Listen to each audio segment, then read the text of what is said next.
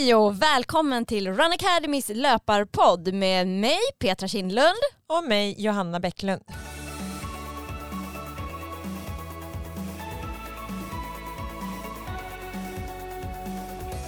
Och äntligen är vi tillbaka med vår löparpodd Johanna. Det här känns ju superroligt. Ja, jätteroligt.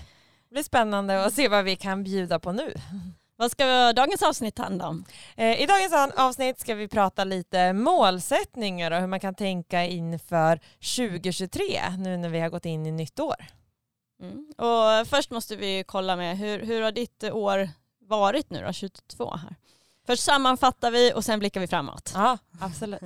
Nej men det har inte, rent löpmässigt har det hänt ganska mycket under året. Eh, jag tyckte att jag var i seg form i början av 2022 kände att jag inte alls eh, hade kroppen med mig och ingenting så att jag valde faktiskt att byta tränare. Eh, vilket blev en liten nytändning och ett nytt upplägg. Så det kändes skönt och sen så har det rullat på. Eh, det blir ju när man gör, har nytt upplägg så kanske man inte får de här toppresultaten direkt utan eh, man får jobba in sig på nytt och sådär. Men jag tycker att eh, sammanfattningsvis så har jag ändå tagit mig under 35 igen på milen, vilket jag inte har gjort på fyra år. Och sen så sprang jag maran under 2.40 nu i San Sebastian i slutet av november. Så det känns ändå som så två milstolpar igen att komma dit och nu har man ju massa mer energi för att eh, ladda ännu mer och göra ännu snabbare tider inför 2023. Hur har ditt år varit? Mm, jag skulle ju fråga dig först, vad har du ändrat i din träning? ja. Men största förändringen skulle jag säga är, men till en början under våren, jag hade ju sprungit ganska mycket mängd. Jag hade en skada eh, runt i slutet av 2020, vilket gjorde att eh, jag hade trögt att komma eh, tillbaka och eh, jag har ju behövt springa ganska mycket mängd här så att liksom, det har jag svarat bra på. Men eh, den tuffa träningen när man skulle lägga in liksom mycket, mycket mängd, mycket intervaller och man aldrig fick någon riktig återhämtning så eh, jag hade nästan aldrig vilodagar och det var nog mycket självförvållat också för jag ville inte ha vilodag för jag tyckte att det blev så jobbigt att springa dubbla pass alla andra dagar. Så det blev liksom att jag kanske inte fick så mycket återhämtning. Så den största förändringen när jag bytte var dels att eh, vi la in vilodag en gång i veckan. Eh, och utöver det så la vi in oftare kvalitetspass. Så jag sprang tröskelpass både eh, tisdagar, torsdagar och lördagar. Så att jag hade liksom tre kvalitativa pass mot att jag tidigare kanske hade ett till max två Eh, i veckan och att eh, passen blev lite kortare. Eh, vilket gjorde att eh, jag inte, det blev, man låg på en lite lägre ansträngning. Alltså tröskel ska ju vara under kontroll. Eh, så det blev inte att man pressade där max, vilket gjorde att man inte blev så sliten efter de passen heller. Och det gjorde ju att jag kunde springa tröskelpass oftare och utan att bli så sliten, men kanske med lite mindre mängd än vad jag hade gjort tidigare på mina eh, intervallpass. Och så byggde vi, tog ner mängden lite grann under våren och fokuserade då på att ha tätare kvalitetspass. Eh, sen nu under hösten så har vi jobbat upp mängden igen och då hade jag en period under augusti när jag i, princip bara sprang distanspass och jobbade upp eh, mängden. Eh, så där var jag uppe på, nu i höst har jag varit uppe på 150 kilometer igen. I veckan alltså? I veckan. Oj. Ja.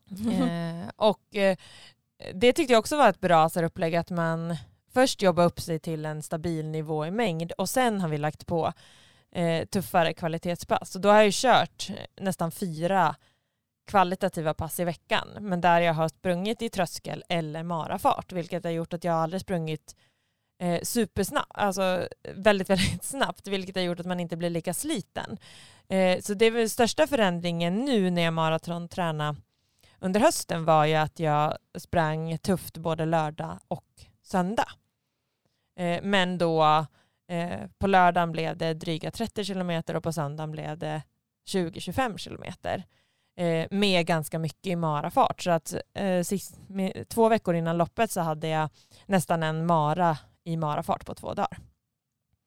Eh, så det var ju också en så här att det blev man såg, eh, det var också mentalt för, sig själv, alltså för mig att jag kände så här, men jag kan gå ut och springa dagen efter i maratonfart igen.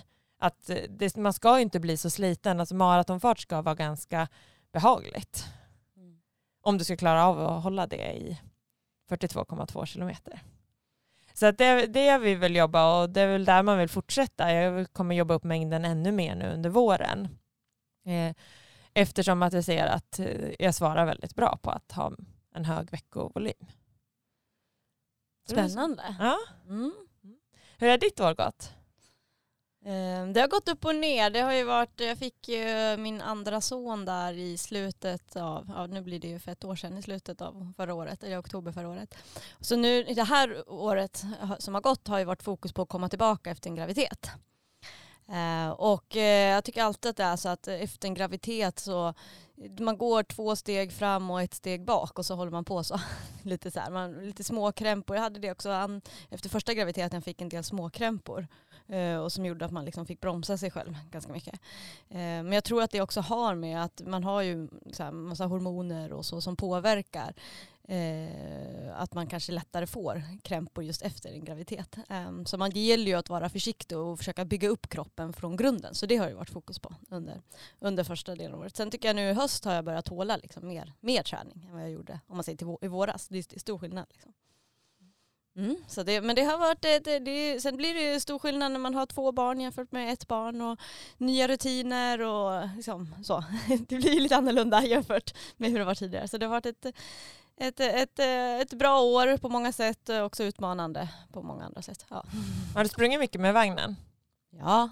Ja. jo men jag springer ju också med båda i vagn. Eh, det är ju ett sätt att få in, hinna få in träning. Liksom. Så det, vi kör mycket, mycket barnvagnslöpning. Båda barnen har ju åkt mycket barnvagn sedan de var små så att de är vana vid det och tycker att det är kul. Kanske inte för länge. Eh, det brukar alltid vara att om Filip ska med som är fyra nu, då, är ju, då måste man ju avsluta med en lekpark. Det är liksom mer att man åker till en lekpark och då är han fine. Liksom. Så. Men då får man ju ha med sig ombyte och så så att man får byta om så man inte blir så kall. För det blir ju alltid, man lär ju vara minst en halvtimme på en lekpark efter själva löpturen. Brukar ni springa tillbaka sen också? Eh, ja det beror på, ibland så kanske man springer till något som är nära. Ja. då är det ju inte så långt att springa. Men eh, ja, han tycker ju oftast de är inte så roliga, de som är nära. Så då måste man ju springa lite längre. Så då kan det vara att man springer bort dit och så, så springer man hem sen. Ja, Mm. ibland. Det beror på lite när och hur mycket tid man har på sig. Mm. Men det är en hel del eh, barnvagnslöpning också. Intervaller kan bli med barnvagnslöpning och allt möjligt. Så det har det blivit. Mm. Men du körde ju Mont eh, Blanc, alltså... UTMB. Ja exakt. Eller egentligen inte UTMB, OCC heter det. Eh, Mm. Som är eh, 55 kilometer med 3000 höjdmeter. Så det var liksom målet för, huvudmålet för det här året, att eh, komma tillbaka efter graviditeten och försöka klara av det loppet. Det är ju väldigt svårt att bara överhuvudtaget få en startplats dit. Eh, Så att eh, det var väl det att jag fick en startplats och, och då var det ju så att då får man ju köra på det. Mm. Lite så. Eh, Jag lyckades få en startplats tack vare, lite tack vare pandemin också. För att eh, då hade äldre resultat kunde jag bygga på så att jag fick en startplats på grund av det. Annars hade det varit så att det senaste året, men då kunde jag gå tillbaka till 2020, ett lopp jag hade sprungit då. För Mm. jag sprang inte så mycket lopp när jag var gravid. Liksom. Så. Eh, så då kunde jag få, få räkna med det resultatet som jag hade på Transgran Canaria 2020 och det gjorde att jag fick en startplats i elitledet. Eh, Så det var ju det var en häftig upplevelse att sprunga det loppet men det var brutalt. Det var det värsta lopp jag också har sprungit. Ja. Eh, För det var så, alltså 3000 höjdmeter, det är, det är inte att le- leka med. Det blir liksom inte så mycket löpning. Det blir ju mest att man vandrar uppför. Um, och eh, där skulle man ha haft stavar för det var många runt omkring mig som hade stavar. Som, alltså det, det kanske inte går så mycket fortare uppför men sen blir man mycket piggare utför om man har stavar och går med i backarna. Eh, man vilar benen mycket mer. Så där, det, om man ska springa så mycket höjdmeter då ska man nog ha stavar. Jag tror att man vi- vinner på det i längden. faktiskt. Men då måste man träna lite på det också och det hade jag inte gjort. Så det var inte så att man bara dagen innan bara, men nu lägger vi på stavar. Nej för då måste det ju bli överkroppen som jobbar en hel del också. Ja, exakt. Och då måste du vara stark där, annars har du ingen nytta av att... Nej, men man, måste, ja, man måste ju övat lite tekniken på det och få in det och sådär också. Eh, så att, nej, men eh, men, det, men det, var, det var ändå brutalt. Dels alla höjdmeter uppför. Eh, sen fick jag problem med magen eh, efter typ tre, 35 kilometer. Eh, så då fick jag jättekramp och liksom problem så. Det gjorde att jag under kommande timmen inte fick i mig tillräckligt med energi för att då ville jag inte fylla på massa för jag hade lite så magkramp och problem. Eh, och sen ledde ju det till att man fick kramp för att man fyllde inte på tillräckligt. Ja. Eh, så att det var, alltså jag höll ju på i sju, sju, och halv, sju nästan åtta timmar. Eh, de där 55 kilometer. Så det var ju väldigt, alltså det, jag hade inte tänkt att det skulle ta så långt, att det var så långt lopp. Mm. så det var väldigt utmanande. Så jag var superglad överhuvudtaget tog mig mål, även om jag låg och spydde i två timmar sen efter målgång. Eh, så det var, men det, det var en häftig upplevelse att få göra. Det är ju fantastiskt lopp och härlig stämning och mycket folk och det är en väldigt häftig atmosfär hela loppet och det är väldigt vackert. Och sådär. Men det är flera lopp som går där samtidigt. Ja. Så UTMB är ju så Ultra Trail Mont Blanc. Då är ju, det, det huvudloppet det är ju 16 eh, mil, då ska man springa runt hela. Mm. Och sen är det, finns det liksom fyra eller fem olika varianter. Den jag sprang var ju den kortaste då, bara, bara 55 kilometer. Men du skulle inte vilja göra om det loppet? Eh, nej, nu känner jag att nu har jag gjort det. Det var ja. inte riktigt mitt eh, mitt typ eh, av lopp heller. Alltså det var lite för brutalt. Liksom. Det är bara upp, upp, upp, upp. Och sen när man väl kommer upp, det är inte så här bara, åh, nu får man njuta av lite skön löpning på några fina stigar uppe i bergen, utan då är det bara brutalt ner. Mm. Så det är liksom eh, upp, upp, upp och sen är det väldigt brant utför, ner. Och sen ja, upp, upp, upp och sen, alltså det är inte så mycket plan. Det är inte så mycket liksom skön löpning som, som jag kanske gillar lite mer. Lite mer man får liksom ligga på en bergskam och flyta på lite mer. Inte så mycket så. Men eh, vad häftigt att ha gjort det i alla fall. Vad blir målet nu då, 2023? Eh, ja, jag har eh, satt upp eh, lite mål här. Jag tycker det är ju väldigt motiverande att ha lite träningsmål. Och det är så här, efter en graviditet och ja, man har haft två graviditeter och eh, då, nu, nu har man ju inget som riktigt så ska, ska hindra en att man måste tänka på att man ska bli gravid eller något annat. Så kan man träna på lite mer. Eh, för, för tidigare så ja, men jag hade svårt att bli gravid och så, då vill man ju kanske inte träna så hårt för att det påverkar ju, kan ju eventuellt kanske påverka. Då blir det att man det blir lite mer eh, ja, det blir inte samma satsning. Nu är jag jättemotiverad och gör en lite större satsning och se om man kan ta ett steg till. Eh, ja, lite så. Mm. Om det går. Kul. Mm. Men har du något lopp som du siktar extra mycket på? Um, ja, alltså det, det, skulle ju vara lite roligt att testa om man skulle kunna kvala. De har ju så VM i traillöpning. Mm eh, som går i, i, juni. Och det hade ju varit kul att testa om man har en chans att, att kvala in dit. Det är lite diffust vad som gäller. Man, ska ha, man måste springa ett internationellt lopp och så ska man ta några ITRA-poäng. Eh, och det är lite så här diffust. Det är, inga, så här, det, här, det är inte som om man ska springa ett VM på maraton. Då är det mer så här, du ska springa den här tiden. Alltså det har ju också ändrats. Det är ju inte bara en tid. Okay. Utan där kan du ju kvala på andra resultat, andra lopp också. Okay. Men det är i alla fall det är väldigt diffust utan det finns ingen poäng, det finns ingen tid, det finns liksom ingen, utan det är mer så här, ja men det är någon ITRA-poäng som man samlar ihop och så är det lite beroende på hur man ligger till med de poängen mot andra motståndare. Typ. Eh, så. Eh, och då måste man ju springa något internationellt lopp. Det räcker ju inte att springa liksom något lopp i Sverige. Eh, så att, och då finns det egentligen bara ett lopp man kan springa som jag har hittat som hinner göra innan kvaltiden och det är ju Transgran Canaria att göra det igen fast då blir det lite kortare i sådana fall, 45 kilometer. Mm. Eh, istället för, jag sprang i 65 där för 2020. Mm. Eh, så då blir det lite kortare sträcka eh, och, och betydligt kortare än nu i somras. Eller ja, det är bara en mil men det är inte så många höjdmeter så det gör jättestor skillnad. Ja. Mm. Eh, så då är det det i sådana fall man får testa på. Och se hur det, hur det går. Liksom. Man måste ändå, även om det, det, man måste ge det en chans liksom. Men det krävs ju att man måste ta sig en nivå till om man ska liksom ha någon chans. Men ja, man får ju testa. Mm. Men vad har du gjort i träningen? Alltså, jag tänker nu i höst när du har ändrat lite och känt att jag har kunnat träna mer? Vad är största ja, förändringen du eh, gjort? Ja, i våras så hade jag problem med en fot så då sprang jag knappt någonting hela våren. Eh, så det största skillnaden är ju att man är skadefri och kan springa på lite mer.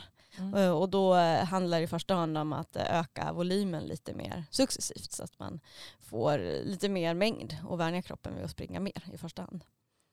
Mm. Så blir det ju nu. Det är ju inte jätterolig löpning så här nu i i de här tiderna kanske. Det blir inte så roligt att springa i skogen när det är lite så isigt och halt och så utan det blir mer kanske lite mer asfalt och sådär. Det, kanske, det är inte jätterolig löpning just nu tycker jag. Men det får, det får gå an liksom så. Mm. Ja. Men du springer ju mycket till och från jobbet vilket också kan göra, det gör det ju att det blir enkelt. Ja det blir det är skönt just att eh, när man sprungit till jobbet då måste man ju hem. Då, annars är det ju lätt om man springer en runda och så ska man ut på en till runda. Kan ju känna, det är lätt att hoppa, hoppa av den rundan. men, men, nu är det ju, nu måste jag hem liksom. Så här, så här, ja, men ska åka pendeltåg? Det tar ju nästan lika lång tid känns det som. Så då, ja, då, då, då, då blir det lättare att ta sig. När det, liksom, det finns ett syfte med det. Mm. Tycker jag. Så det är väldigt effektivt. Det kan jag tipsa om, att få in träning. Att man, ja, man behöver inte springa fram och tillbaka om man har väldigt långt. Eh, har man en kortare sträcka kan man ju springa fram och tillbaka. Om det är två, tre kilometer kan ju alla göra det egentligen. Eh, då får man ändå in rätt mycket kilometer i veckan till slut. Eh, men annars kan man ju springa en väg och sen åka kommunalt eller så, en annan väg tillbaka. Det är ett enkelt sätt att få in träning i alla fall. Ja men verkligen. Det är det. Mm.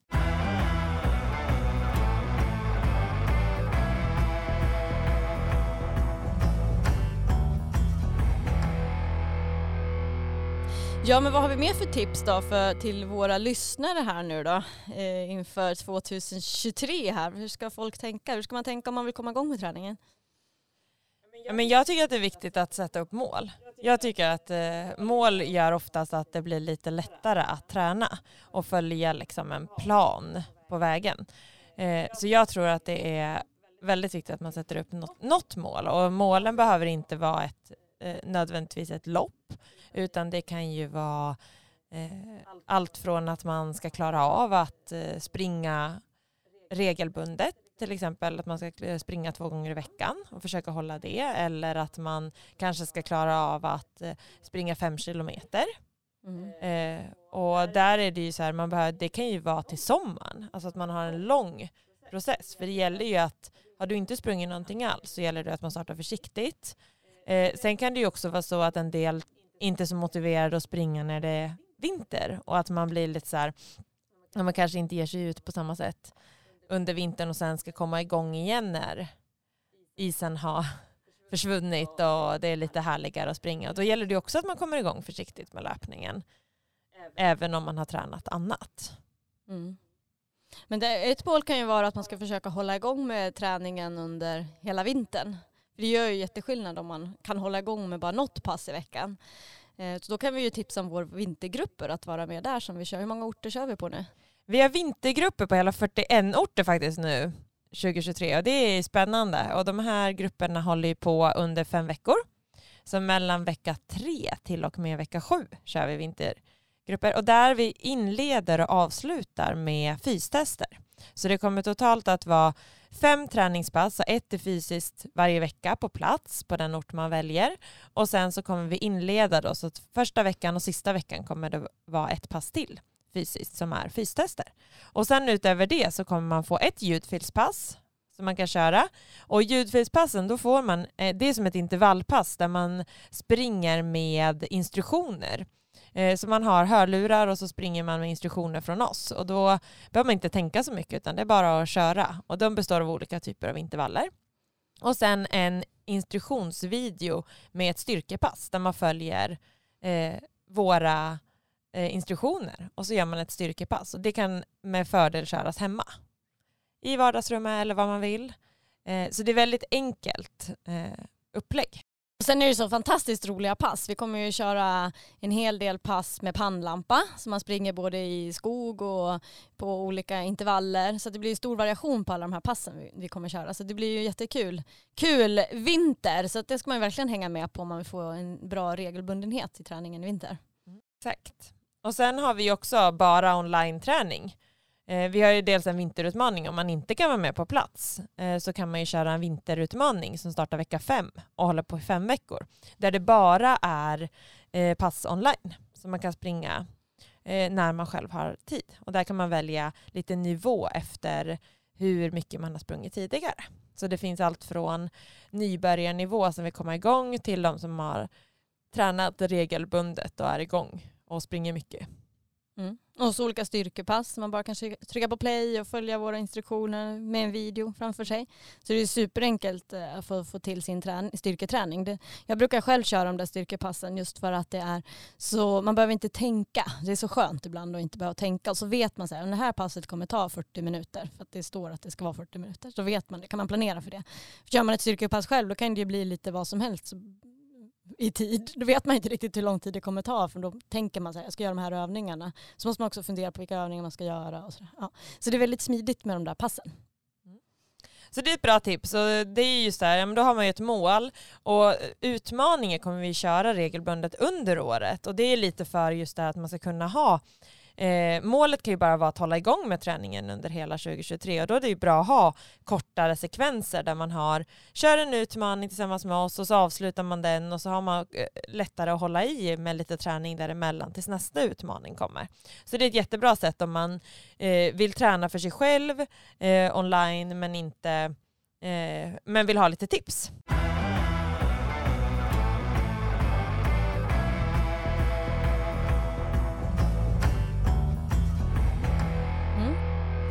Sen tror jag att det är viktigt för att, att dels ha det här målet som vi pratade om för att hålla igång med träningen. Att man, men också att man har sitt varför, att man vet, försöker fundera lite varför ska man träna? Eller liksom, hur, vad, vad, vad som är ens inre motivation. Kan man hitta no, no, någonting inom sig som driver Att det inte bara är att man gör det för att det ska se bra ut för andras skull utan man hittar sin inre drivkraft. Då blir det också mycket lättare att att ta sig ut den där dagen när det bara regnar. Men om man vet att det är så himla skönt efteråt och man mår så bra efteråt, då är det ju kanske lättare att, att verkligen ta sig ut den gången. Mm.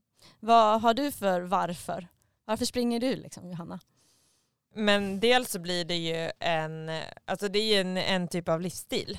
Man är så van att springa, så för mig är det ingen tröskel att ta mig ut, utan det har blivit en vana som jag gör. Sen är det ju också så att jag är ju otroligt eh, rutinmänniska och plikttrogen. Så att jag har ju ett program, då gör jag exakt som programmet säger.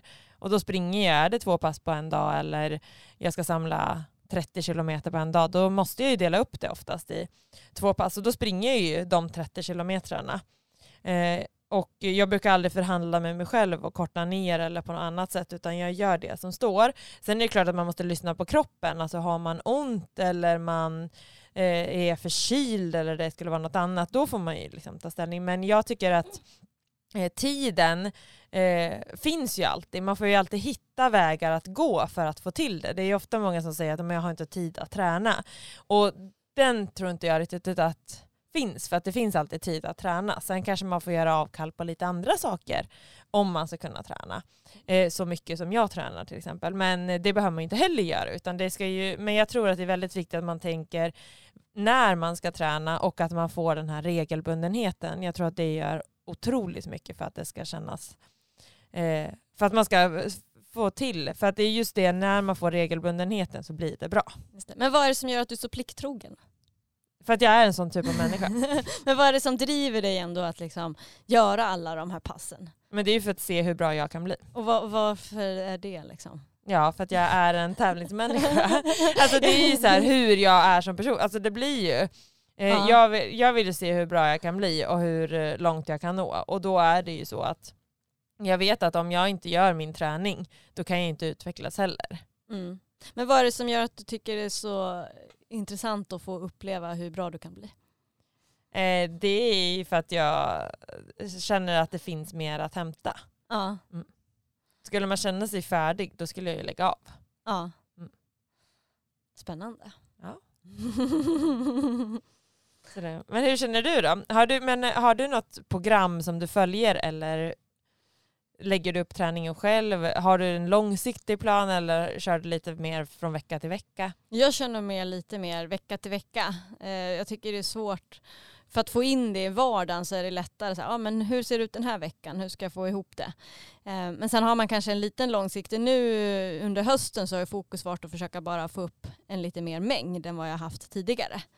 Eh, och då tänker jag att det är inte så jätteviktigt vad jag springer utan bara få ihop den här mängden så blir det lite vad det blir, ungefär så. Eh, sen så kanske det blir mer detaljer eh, längre fram. Men jag tror att i första steget har man inte sprungit så mycket mängd så får man ju utveckling av att bara göra det. Sen ju mer man har tränat och då behövs det ju mer detaljnivå så att säga.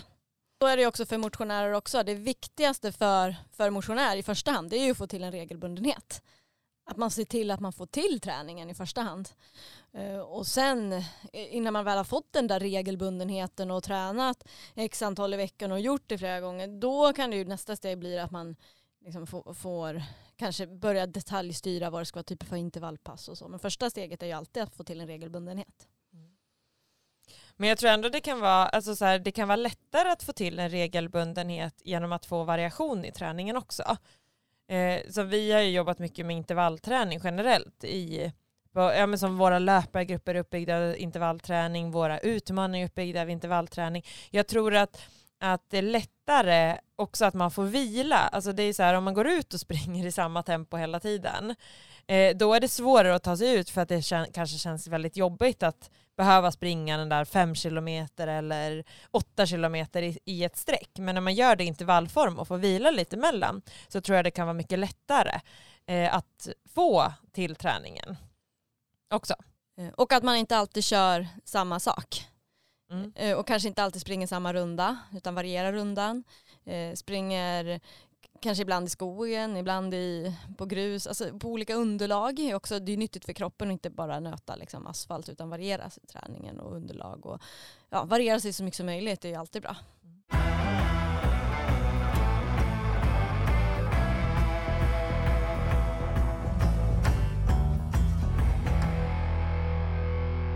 Vi har fått in en lyssnarfråga det är en person som undrar hur man ska tänka. Hon tycker att, upplever att det alltid blir så jobbigt när man springer distanspass och att, det är, eh, och att hon nästan får stanna och gå eller stå still och vila lite i distanspassen. Och vad tror du Petra man kan göra annorlunda för att det inte ska kännas så här? För det första så tänker jag att det, det är inte fel om man lägger in lite gåpauser eh, i, i sina pass. Det är, det är, speciellt när det backar och så här för att hålla en hyfsat jämn puls.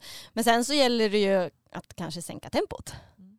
Att inte köra för hårt. Bara för ett distanspass är ju syftet mest att bara vänja kroppen att springa mera. Eh, och då så är inte tempot så jätteviktigt utan hålla en låg puls så att man orkar lite längre istället. Ja men absolut. Att pulsen ska ju vara ner och det är ju svårt så här. Om man springer själv så kanske man inte har någon, eh, springer man tillsammans med någon annan då kan man ju tänka att man ska springa i ett prattempo. Så att det ska vara liksom så behagligt att kunna prata. Eh, men man ska väl känna att, att man ska kunna hålla en ganska jämn fart. Eh, sen som du säger, är det en backe eller något annat, då kan man ju behöva gå, eller om man är ny till löpning kan det ju vara fördel att kanske till och med varva gång med jogg under distanspassen. Men är du lite mer igång med träningen så måste du kunna känna att du ska kunna hålla samma nivå. Att man inte blir så här ivrig och ska springa snabbare och snabbare och snabbare och pulsen ska bli, ska bli jobbigare och jobbigare och jobbigare tills man måste stanna. Eh, utan att man hittar en jämnare nivå så att man har en, en lägre hastighet och lägre puls och lägre ansträngning överlag så det ska vara behagligt. Mm. Annars är det lätt att det blir så här mellanmjölksträning av alltihopa som många motionärer kör. Man kör samma runda, samma tempo som är lite halvhårt. Det är inte jättehårt, så det är, liksom, men det, det är knappt tröskel, liksom, men det är ändå mer ansträngande. Så det blir liksom lite mell mellanmjölksträning av alltihopa. Så att det, och då orkar man kanske inte köra en hårdare pass heller för att man blir lite sliten av det där. Och man orkar inte särskilt långt heller. Så att, eh, sänk tempot så att man orkar lite längre och sen kanske kör intervaller istället för att få upp lite mer tempo på de passen. Och där handlar det mycket så här, har man sprungit till exempel en mil då kan man ju utgå från den farten. Om man springer en mil på 50 minuter då ska inte distanspassen gå i fem minuter per kilometer som man springer milen på utan där måste man ju sänka så att den kanske går i 6.30. Alltså man sänker 90 sekunder mot ens eh, miltempo. Alltså att det ska vara liksom lugnt och behagligt. Sen kan ju distanstempo eh, vara olika för olika individer. Men det gäller verkligen att man hittar det där lugna och behagliga så man inte ligger och pressar för mycket. Mm. Ja, efter ett distanspass kan man tänka att när man kommer hem igen så ska man känna att ja, men det här var inte så farligt, jag kan springa mera. Mm. Det var skönt. Och det ska vara så ett sätt eh, att bara få komma ut och få, få rensa tankarna och, och sådär. Orkar man inte tänka då, då springer man också för fort och man liksom känner att man måste pressa sig istället och fokusera på löpningen för mycket. Utan man ska kunna hinna tänka och reflektera över saker också när man springer. Mm. Om man springer distanspass. Mm. Men, men det var, inte, det var kul med, med en lyssnarfråga och har man fler frågor så får man jättegärna mejla oss på info.runacademy.se och skriv gärna lyssnarfråga där så kommer vi försöka ta upp dem framöver nu i podden.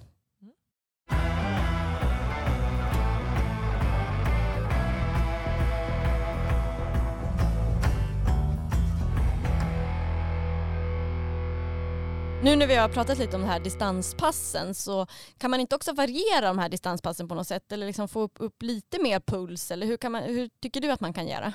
Men jag tänker så här, om man har kört en distansrunda och man kanske springer mer alltså eh, distans Eh, är ens huvudsakliga, det man gör under veckan, distanslöpning, då kan det vara bra att rekrytera lite snabba muskelfibrer, jobba lite med styrka och löpstyrka och det kan man göra genom till exempel backsprint. Och det ska vara korta eh, backlöpningar i en relativt brant backe. Så det kan man göra mot slutet av sitt pass om man har någon backe i närheten eller om man har den kanske under passet kan man också göra det. Och då kör man bara eh, 6 till 8 sekunder, alltså väldigt kort backe. Sex sekunder bara? Ja, alltså det ska bara vara kort, kort, kort och maxfart. Så ja. att man bara springer snabbt upp och sen så går man ner. För det här ska vara lite längre vila för det ska vara verkligen så att man trycker på rejält så musklerna blir eh, ja, men man får jobba ordentligt med. Och här får man ju också jobba med löpstyrka och styrka i benen men du får också jobba mycket med spänst och du rekryterar mycket snabba muskelfibrer som man inte gör när man kör den här distanslöpningen. Så det är ett väldigt bra sätt att bara lägga in. Och här kan man ju börja med kanske fyra till sex stycken och sen kan man bygga upp det och köra fler och fler backsprint. Upp till kanske tio stycken som max. Mm. mm. Så hur ofta gör man det då? Men det kan man lägga in kanske en eller två gånger i veckan och avsluta distanspass med. Man kan ju också göra, om man har svårt att hitta en backe, kan man ju också göra koordinationslopp eller liksom, ja, men så att man jobbar på plant. Kanske 60 meter där man springer snabbt och sen så går man tillbaka och så gör man det fyra till sex gånger. Ja just det. Ja, men det låter ju smart sätt för att få in lite snabbhetsträning men att det inte ska slita för mycket. Mm. Superkul. Det kan också vara en sån här sak om man ska köra ett intervallpass dagen efter om man är igång och kör ganska, alltså lite mer träning. Kan det vara bra att köra de här backsprint eller koordinationslopp i avslutande passet dagen innan man sen ska köra ett intervallpass.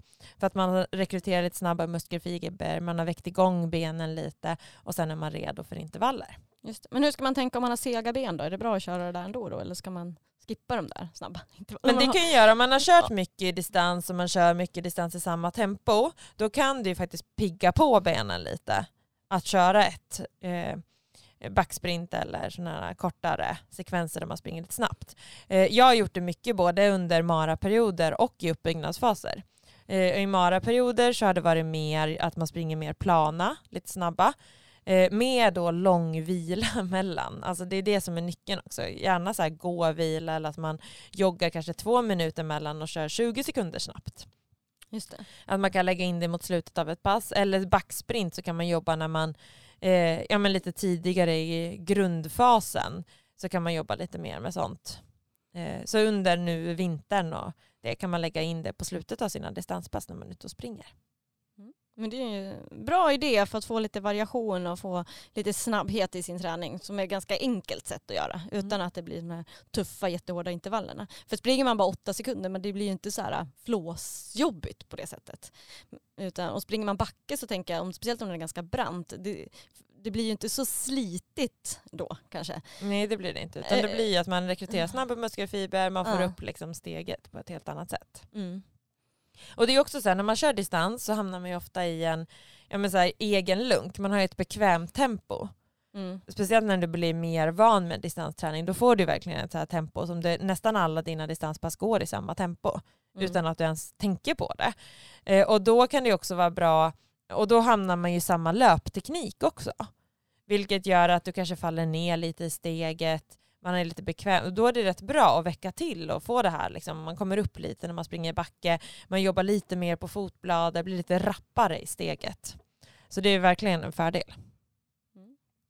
Eh, när vi fortsätter här med tips här, kan vi inte ge också något kul intervallpass-tips som man kan köra nu i vinter? Har inte du något på lager Johanna? Ja men jag har alltid intervallpass på lager.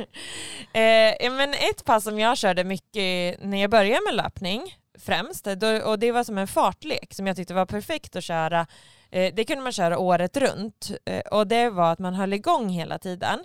Så att eh, tiden går väldigt fort när man kör fartlek och varierar farter. Det här är ju en styrd fartlek. Fartlek ska egentligen vara något som man bara spontant ska springa, men här kör jag mellan två lyktstolpar eller här kör jag. Men eh, den här typen av fartlek som jag kallar styrd fartlek kan vi kalla den, det är att man jobbar eh, 30 sekunder, eller man börjar med att jobba 15 sekunder snabbt, Sen joggar man lika länge mellan som man har sprungit snabbt. Så man joggar 15 sekunder, sen ökar man på det så det blir 30 sekunder snabbt, 30 sekunder jogg, 45, 45, 60, 60, 75, 75, 90, 90 och så kör man ytterligare en 90, 90, 90 och sen går man neråt igen. Så det blir 75, 75, 60, 60, 45, 45, 30, 30 avslutar med 15, 15. Så på så här sätt så blir det som en kort pyramid som man går upp för hela tiden, ökar med 15 mellan varje och sen går man ner igen. Och då blir det ofta så att på vägen upp så går det lite långsammare än vad det gör på vägen ner. Och det här eh, passet är ju, det blir ju om man kör med lite uppvärmning, lite nedjogg så får man ihop några kilometer och får variera farter, vilket också är väldigt nyttigt att springa både lite snabbare och sen eh, kunna träna på att jogga mellan eh, om man är lite mer vanlöpare. Är du inte så vanlöpare då kan man gå eller till och med stå still. Men man kan gå emellan. Så man springer 15 sekunder, sen går man i 15 sekunder och så gör man så hela tiden. Eh, och tanken och syftet här när man varierar farter är också mycket att man vill försöka få ner pulsen under joggen. Och ju, ju bättre tränad man blir desto lättare är det att få ner pulsen och man kan hålla en högre joggfart mellan. Men man vill ju ha kanske man vill ha minst 60 sekunders skillnad på farter. Så, så tänker man att man springer de snabba i fem minuter per kilometer så kanske joggen går i sex minuter per kilometer. Ja, just det. Mm. Men det är ett variationsrikt och roligt pass som gör att det blir lite lättare att få till träning. Det är så skönt med intervaller just så sätt att, att, att man behöver inte tänka, alltså man kommer inte in i det här tänket negativt. När det händer mer grejer så blir löpningen lite roligare. Mm. Eh, för det är också så här att bara för att man kör intervaller så måste inte det heller vara att man ska springa på max. Att det ska vara liksom all in varenda pass. Utan man kan också se det som ett sätt att bara variera sin träning.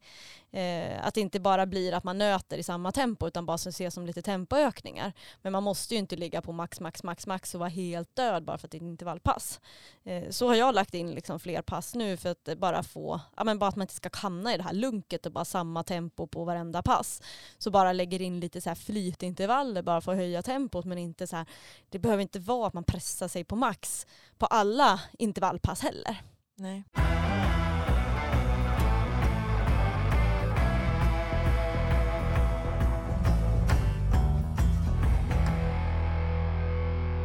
Men vi pratar lite om mål med träningen och hur viktigt det är med mål. För mig är det ju superviktigt, som jag var inne på redan, att ha lopp och springa som motiverar mig att träna. Det är ju liksom, träningen är ju, den, är ju processen, men det är fortfarande det roliga är ju att få springa loppen. Och det är ju också lite så att du har ett eh, lopp som du vill satsa mot. Och, eh, så. Men eh, hur tänker du? Tror du alla vill ha ett lopp och varför liksom, vad kan man annars motivera och hur, hur ska man tänka om man väljer lopp och för motivation? Nu var det många frågor.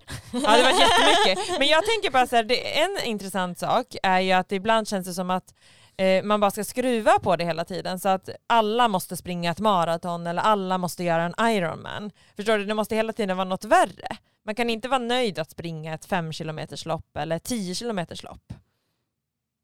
Mm. Ja, jag, jag håller med, det, det, att det alltid ska bli så extremt. Ja. Eh, men, eh, men jag tycker det är, det, är kul, det är mycket mer motiverande att, att ha ett lopp i åtanke för då blir det mycket lättare att komma iväg på de här passen som kanske känns lite tunga om man har liksom ett syfte med det mer.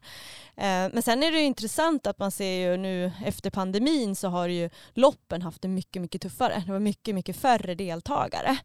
Eh, och det innebär att det är ju färre som har satt upp ett lopp som ett mål. Och då funderar man ju så här, ja, men vad, vad är det som gör att folk blir motiverade att träna när de inte har ett lopp som mål? Vad tror du liksom gör att folk eller är det att det är färre som tränar nu? Eller hur? Alltså jag tror att det kan vara lite så här, under pandemin så var det en hel del eh, ja, men digitala, alltså man körde virtuella lopp eh, och att de gick väl ganska bra första året, att man ville fortfarande vara så lite sugna på. Eh, sen, jag tror att det är en kombination nu faktiskt eh, 2022 för att vi hade ju väldigt mycket corona, och, alltså det var ju ganska mycket hela våren, så jag tror att det var en osäkerhet att våga anmäla sig till lopp också. Att verkligen tro så här, kommer verkligen det här loppet att bli av? Och därför anmälde man sig inte. Och om man inte hade anmält sig i tid så kanske man inte ställer upp på Göteborgsvarvet eller Stockholm Marathon eller halvmaraton eller Lidingölopp eller vilket lopp som helst om du inte är tränad för det. Ja, exakt. Eh, att du kan inte anmäla dig liksom två veckor innan eller en månad innan utan du vill ju gärna ha hunnit tränat lite. Så jag tror att det kan vara en orsak till att det var, alltså att det, var väldigt mycket färre som sprang loppen i år. Eh, och sen, eh, men sen är jag så här, ja det kan ju också vara så att Eh, man kanske inte vill binda upp sig, man har varit lite friare under pandemin, alltså så här, suttit hemma och jobbat, man kanske blir lite bekväm. Det har mm. inte varit aktiviteter överlag på samma sätt som det var innan pandemin heller. Mm. Och sen också tror jag att det här grupptrycket blir inte riktigt samma sak när man jobbar hemifrån. Eh, och inte träffas sina kollegor. För annars kanske man blir lite mer så peppad av kollegor. Ah, men ska vi inte springa det här loppet? Vi gör det tillsammans med en kul grej. Eh, för det vet jag många lopp har ju också minskat antalet företag ja. Eh, som springer och då blir det också att det är många färre som springer. Ehm, sen kanske det är så att många har hittat att, att man kan motiveras att träna fast man, att man inte behöver det här loppet. Att man har hittat andra drivkrafter i sin träning som gör att det där loppet kanske inte är lika viktigt jag vet inte, men eh, att det kan vara att man ser mer att, att man mår så bra av att träna, att det är en drivkraft i sig, att man bara mår bättre av att träna och därför så är det inte lika viktigt för lopp för vissa. Nej men precis. Sen tycker jag så här, ja men all, och lopp är ju inte för alla, men jag tycker att man aldrig behöver känna att det man gör, alltså väljer man att springa ett 5 km lopp eller 10 km lopp så är inte det något sämre än att man springer ett halvmara eller ett maraton. Utan jag tycker att ett fem kilometers lopp är ju lika mycket målsättning med sin träning som ett maraton är. Det är mm. bara olika typer av träning. Ja, det viktigaste är att hitta något som man blir driven av och som känns inspirerande. Ja, som känns nåbart. Det är mm. ingen idé att sätta ett mål åt skyarna och så klarar man inte av det för då tappar man ju också motivation till att träna. Exakt. Eh, så att sätta ett närmare mål liksom, att så här, och kanske till och med ha delmål på vägen. Ha något lopp som man vill köra på vägen dit eller någon träningspass som man vill. Men på det här träningspasset ska jag kunna springa fem kilometer på den här tiden eller vad som helst. Eh, så man får lite driv hela vägen. Mm. Det tror jag är en superviktig sak att känna. Och, men på något sätt, och det var ju det vi vill också nu, att eh, så här, vi tycker det är kul att inspirera andra och det är kul att få prata om löpning igen. Så det är därför vi kände att ja, men nu är vi tillbaka med vår podd. Ja, och det känns ju jätteskoj. Det var lite svårt att få in, jag var ju mammaledig och så det var mycket det som gjorde att vi fick lov att ta en paus. Eh, för att han inte, han inte med det helt enkelt. Så nu är vi ju superpeppade att köra mer avsnitt. Så att har ni tips på ämnen, ni har frågor och funderingar, kom gärna med input så att vi kan utveckla den här podden tillsammans med er här i fortsättningen. Mm. Så ni kan gärna mejla oss då på infosnablarunacademy.se. All er feedback är jättevärdefull. Supertack för idag för att du har lyssnat.